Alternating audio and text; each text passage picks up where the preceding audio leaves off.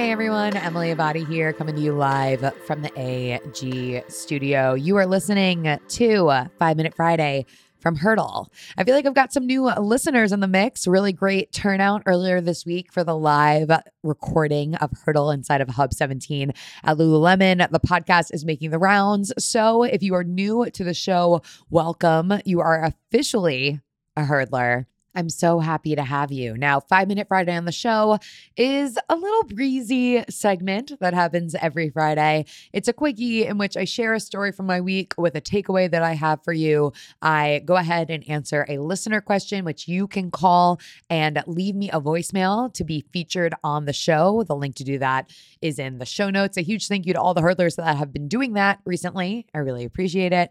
And that's that's the whole shebang. So, this week, I want to talk about a commitment that I made on Tuesday. Now, I feel like I have been rambling about how my uh, go to habit of journaling every morning has been like a little bit lackluster, literally for the past, I don't know, three, four months. And this week, on Tuesday morning, my rule before big events, which obviously, again, I had that live show on Tuesday night, it's twofold. One, I need to journal in the morning. I need to like get out my thoughts, like where my head is at, etc., before going into it. And I also need to sweat in some way. And I realized come Tuesday morning when I went to go to my event day ritual of sorts that it had been, I hadn't journaled since Italy. That was almost a month ago.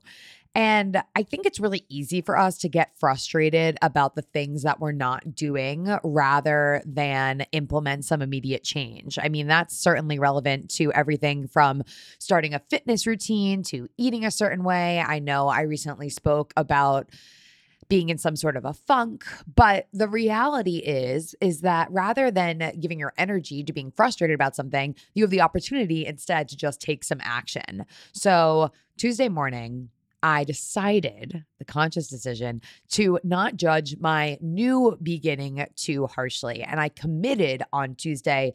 It didn't need to be a full page like I used to do, what felt like effortlessly every day, finishing that page with a couple of sentences about something that I'm grateful for that happened in the past 24 hours. Instead, I made the decision to, okay, just write something. It can be a sentence it can be two sentences. I really do feel firmly about, uh, or strongly anyway, about finishing whatever that little entry may be with a little bit of gratitude, but not sitting there trying to implement what was and just letting whatever come from my hand on the pages of my Baron Fig notebook, just letting it be, right? That I needed that. I needed that mental shift to begin again. And I am proud to report that I have journaled every day this week. And I'm kind of digging my new routine, which looks a little bit different than the old one. And again, that's fine.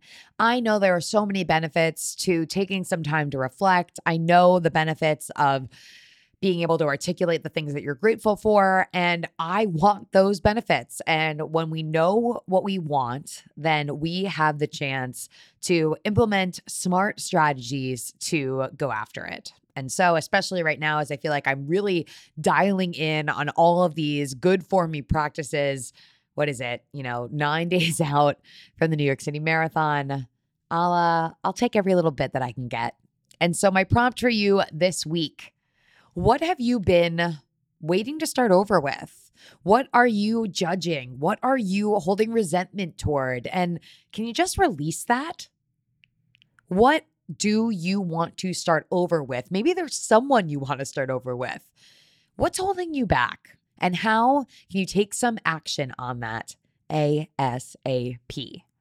And now, a listener question. Hi, Emily. This is Amanda. Um, quick question, and maybe it's a little too personal, so my apologies ahead of time, um, of how to deal with awkward holiday situations. Uh, holidays are coming up, and my parents are newly separated, not divorced, but separated, and things are already starting to get a little awkward, and I just don't know how to handle the situation. There's a lot of arguing, arguing there's a lot of bickering, so if you have any advice for me and my brother, it would be greatly appreciated. Love the show. Thanks. Hey Amanda, thanks for this question. I I feel you. I have uh my parents have been divorced since I was 21 and I am so lucky because they get along great. They love me unconditionally. They, you know, will sporadically get together with one another. Uh, I'm so, so grateful to have two loving, supportive parents. But come the holidays, it definitely still, uh, you know, I'm 33 now, 12 years later. It feels as though I wish I could be in two places at once. I think since they got divorced, we've done maybe two or three Thanksgivings together. Uh, but typically the holidays, the big ones, are spent apart. And that means that I need to do the best that I can to spend time with both parents uh, for every holiday.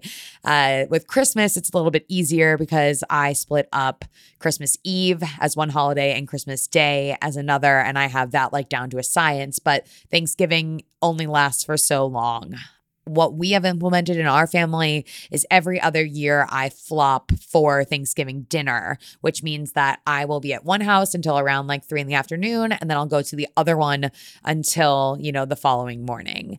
That seems to be the most fair way for me to divide my time. I have no idea what I'm going to do when I have another, you know, when I finally have a significant other to bring into this equation and if we have to take into his fam- his family into account. Uh, but what I will say is that just because you're trying to be diplomatic with how you delegate your time doesn't mean that feelings aren't going to get hurt. And the best thing that you can do articulating to your parents that you love them both and that you're truly trying to do the best that you can year after year to show up for everyone and that you love them each as they are and it's not easy, but find some solace in knowing that you're certainly not the only one who is experiencing this and that uh, you have to during this time make sure that you find small ways to give back to you as well because tensions are high and you really are doing the best you can with what you have and remember that you know, remember that you have the best intentions and these tensions are high because there is so much love and a want for your time. So have some grace with yourself. Remember what the holidays are supposed to be about. And uh, if you need me, I'm only a voicemail away. I got you. That's it for this week. Make sure you're following along on social at Hurdle Podcast. I'm over at Emily Abbate. Another hurdle conquered. Catch you guys next time.